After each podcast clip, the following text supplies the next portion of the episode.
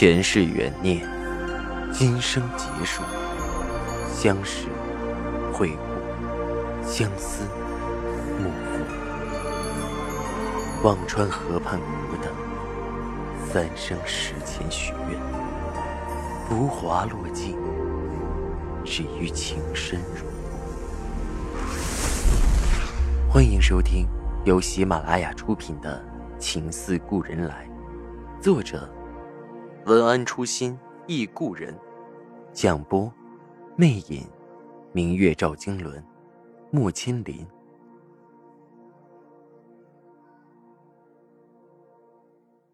第八十二集。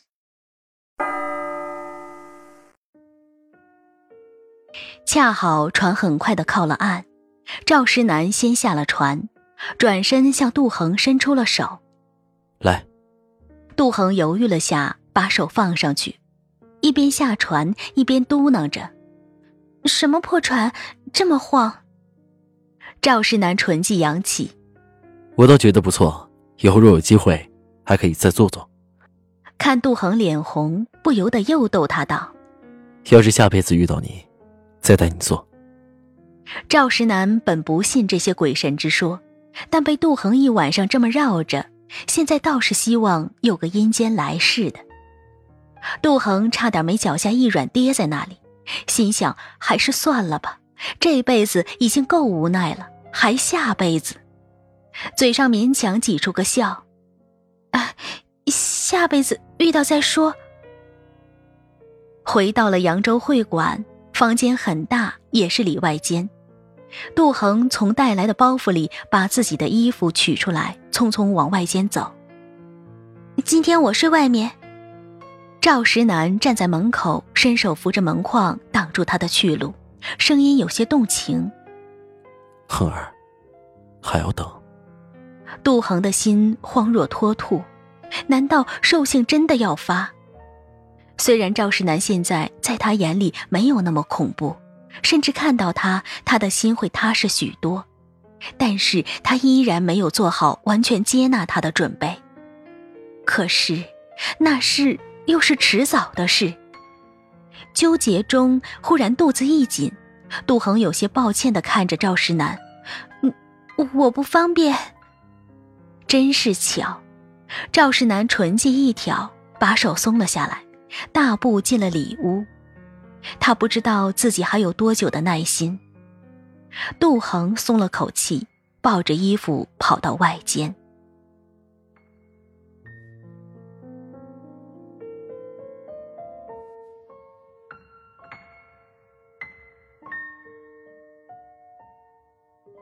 第二天一早，赵石南便去找南京的程先生谈生意。这次他要谈的是笔巨大的买卖，一个极大人物的婚期预计就在年底完成，而新娘对旗袍的钟爱挑剔是举国闻名。程先生是负责这次婚礼中式服装面料的买办人中的一员，浙江各处的锦缎，江苏各地的锦绸，都要抽了样过去。赵世南这次便是为了这事而来。若是赵家的锦缎被选中，那赵世南的生意就不仅在扬州了，全国都销得通。赵世南和程先生通过一位同乡搭了线，初次见面，赵世南的气度魄力深得程先生的赞赏。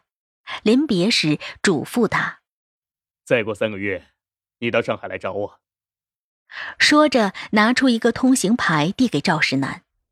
到时拿着这个直接到我的官邸就可以，十月中截货。赵石南的事情圆满完成，春风得意马蹄疾，回到了扬州会馆，却不见了杜恒。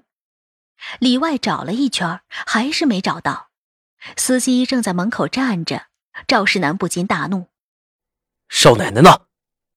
司机愣了一下：“少奶奶说，就在会馆里转转。”让我别跟着，我守着门呢。赵世南又转了一圈，发现下人出入的侧门锁是坏的。这个杜恒一定是憋不住，等不及，又跑了出去。赵世南看了看门前的路，对司机说着：“你走这边。”说着，自己已向相反的方向走去。他去的是和昨晚去秦淮河相反的方向。他估计，按照杜恒那个好奇的性子，会到没去过的地方看看。但杜恒也是个有分寸的，想必也不会走远。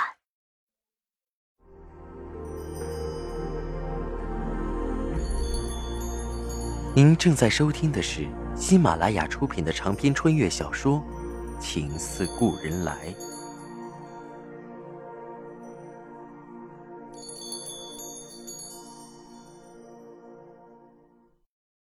赵石南没有猜错，走了不过几百步，就看到一家绸缎庄门口围了一圈人。他快步上前，果然，一身水蓝的杜恒正清清爽爽的站在正中间，说着：“你这锦缎不是东阳产的，分明就是扬州那边的，色泽像水样，织的又密。东阳锦缎的色泽没有这么亮，也不密。”旁边站着一位衣着华丽的贵妇人。手里正摸着那匹被杜恒说不是东阳绸缎的，听杜恒说的有理，把手拿了下去。几个看店的伙计不乐意了：“你这小丫头瞎捣乱什么？你见过什么东阳锦缎？我们这儿就是正儿八经的东阳缎子。”杜恒冷哼道：“我从小在绸缎里打滚长大，我家就是开绸缎铺子的，我怎会分不清？你们怎么能欺骗别人？”贵妇人听杜恒这么一说，更不买了，摇头道：“我再到别处看看。”一个小伙计忙出来，打着笑脸对贵妇人说着：“别听那丫头胡说，咱们店里可全是东洋货，正宗的三井公司生产，一路走了水路运过来的。”另一个伙计对杜恒黑着脸：“你是来砸生意的吧？哎，再不走，我可对你不客气了。”贵妇人忙拦着伙计：“可别，毕竟是个小姑娘，又是我硬拉着人家让看看好不好，人家才说的。”伙计看有人拦着，气焰更盛，指头几乎要戳到杜恒脸上。告诉你，这就是东洋货，你要是不认识，我让你开开眼。赵世南用力推开了围着的人群，冷声道：“你先让我开开眼。”声音不怒而威。伙计看又来了一位，天青色的锦袍，高大俊逸，自带一副傲气凛然，看着便是非富即贵。方才的气焰少了几分，却还是死不改口。这位爷，小的哪儿说错了？这就是东洋段子。看伙计依然死不改口，赵世南冷笑道：“哼，是不是东洋锦缎？一试便知。”说着，拍到桌上一张银票。扬州锦缎蚕丝细韧，若是烧了，会有羽毛的味道，百步外都能闻到。可东阳的缎子，你这是三井的？伙计有些气虚，但还是点头扛着。是，正宗三井的货。东阳地处湿润，尤其这个三井公司的蚕丝，都是在南部一带养殖，丝软而黏，织出的锦缎若是烧起来。一股青草味，这段子是哪里的？一烧不就知道了。赵师南斜睨向伙计，围观的人也议论纷纷。既然这么好辨识，索性烧上吧。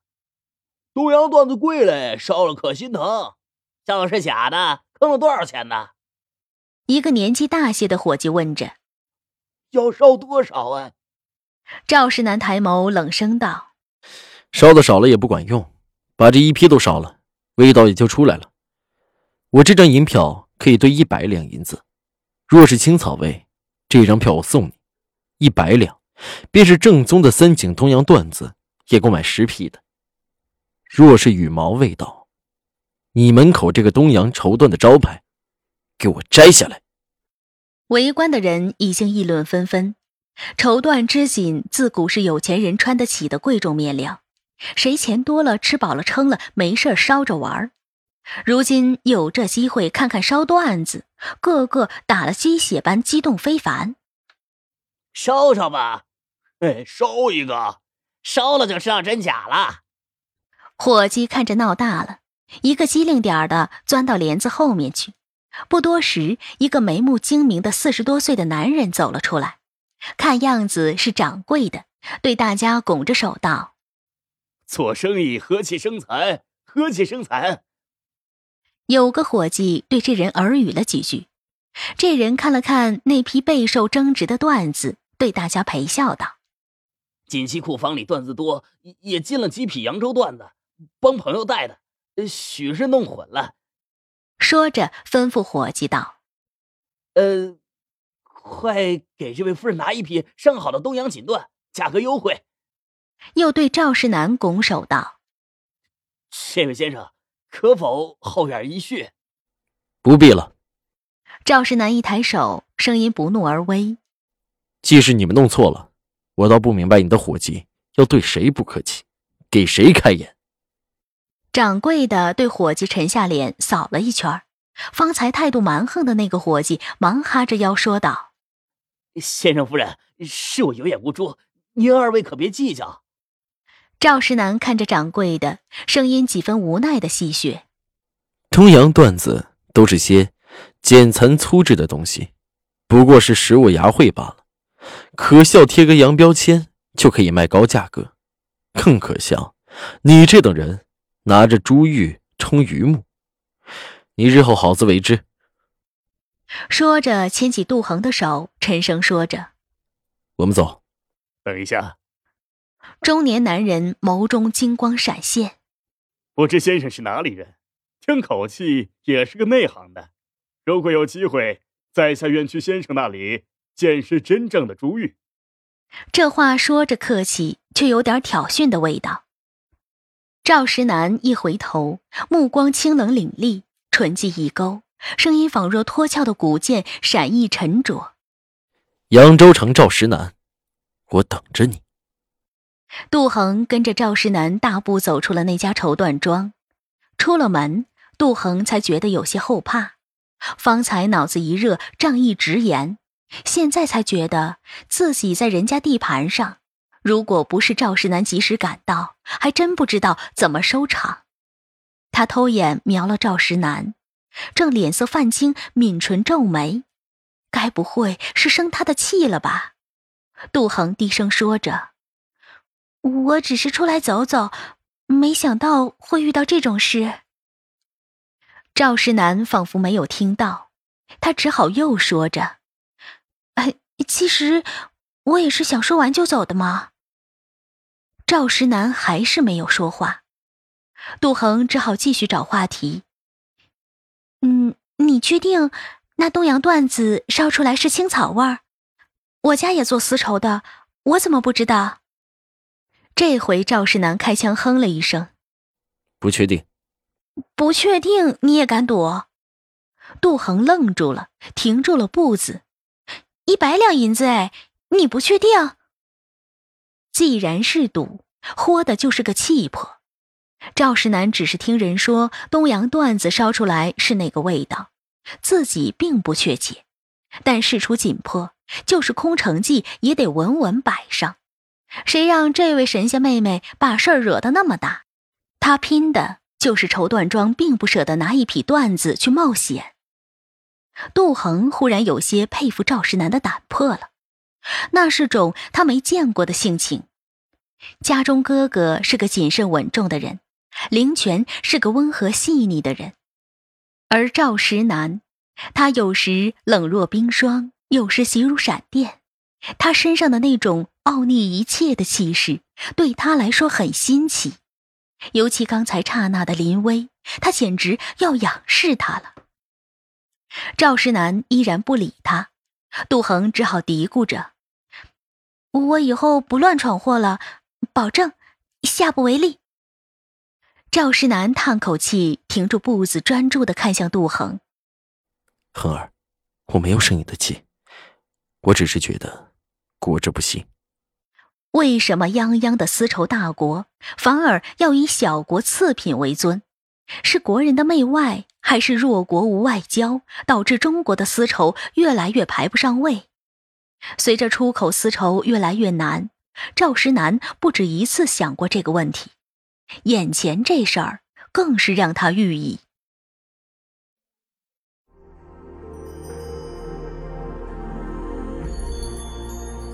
您正在收听的是喜马拉雅出品的长篇穿越小说《情似故人来》。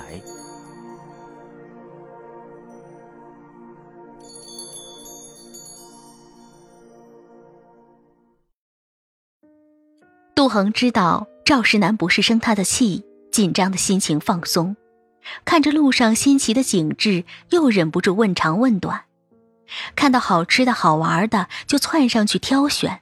自有赵石南随后付钱。事情办完，回到会馆收拾好东西，赵石南带着杜恒坐车回去。一路杜恒的话依然不少。赵石南此刻才发现，杜恒卸下那层硬壳，原来有话痨的潜质。只是这个小特点，竟也能让赵石南心里融融的，不论他问什么，都忍不住要回答。赵石南暗暗想着。要是这么下去，自己该不会也成个话痨吧？不禁扬唇轻笑着。回到扬州的家中，去给赵老太太请安。老太太并没有想象中的那么盛怒，只是淡淡问着赵石南：“南京的生意可成了？”赵石南答着：“成了。”杜恒这次学的聪明了些。把买的东西特意包了一份，恭敬地递给老赵太太。在南京买了点桂花糕，倒是不错，您尝个新鲜。赵老太太面无表情的示意慈姑接过，抬手道：“今天你们也乏了，先回去休息吧。有什么话以后慢慢说。”赵石南和杜恒退了出去。赵石南倒没说什么，杜恒长吁了口气，哇，没想到这么顺利。他只以为这次回来会有好一顿教训。赵石南心中觉得有些不安，母亲强势的性格他了解，这么平静反倒异样，不禁对杜恒嘱咐着：“日后出事小心些，尽量顺从，有事先应着，等我回来再说。”杜恒点头，这种感觉怪怪的，怎么赵石南倒成了他信赖依靠的人了？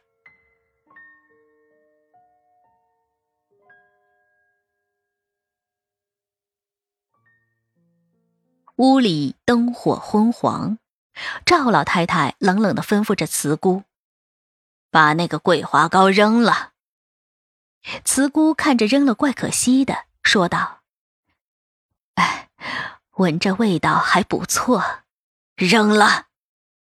赵老太太的手用力拍着椅背，身体在微微哆嗦。杜恒让她尝个新鲜，新鲜。是啊，她一辈子都圈在这个大院子里，既没个好丈夫带她出去，也没个好儿子带她见世面，哪知道什么叫新鲜？这个女人简直像个妖精。蛊惑着石楠，什么都做得出来。谈生意这么重要的事儿，都能带个女人，这在老太太看来简直是离经叛道到不可思议的事儿。更要命的是，石楠为了她学会了先斩后奏，招呼都不打就偷偷跑了出去，把她这个当母亲的当贼一样防着。赵老太太从来都没有这么伤心过。养儿子到底为了什么？为了给石南争这份家业，他当年用了多大的力气，才把那个狐狸精和庶出的儿子撵走？辛辛苦苦、兢兢业业几十年，无怨无悔的给儿子付出着，可一成亲，被一个女人一双狐媚眼就勾走了。儿子一夜之间生分的像个外人，甚至对立，他完全接受不了，生气。赵老太太已经早已出离了生气和愤怒。杜恒，如果不把这个女人骨子里那根不安分的弦熬断，今后赵家宅子里就不会安生。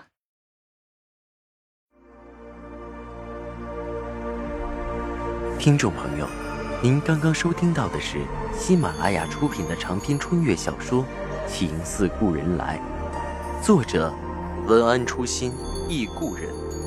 播讲，魅影，明月照经纶，莫千林。更多精彩有声书，尽在喜马拉雅。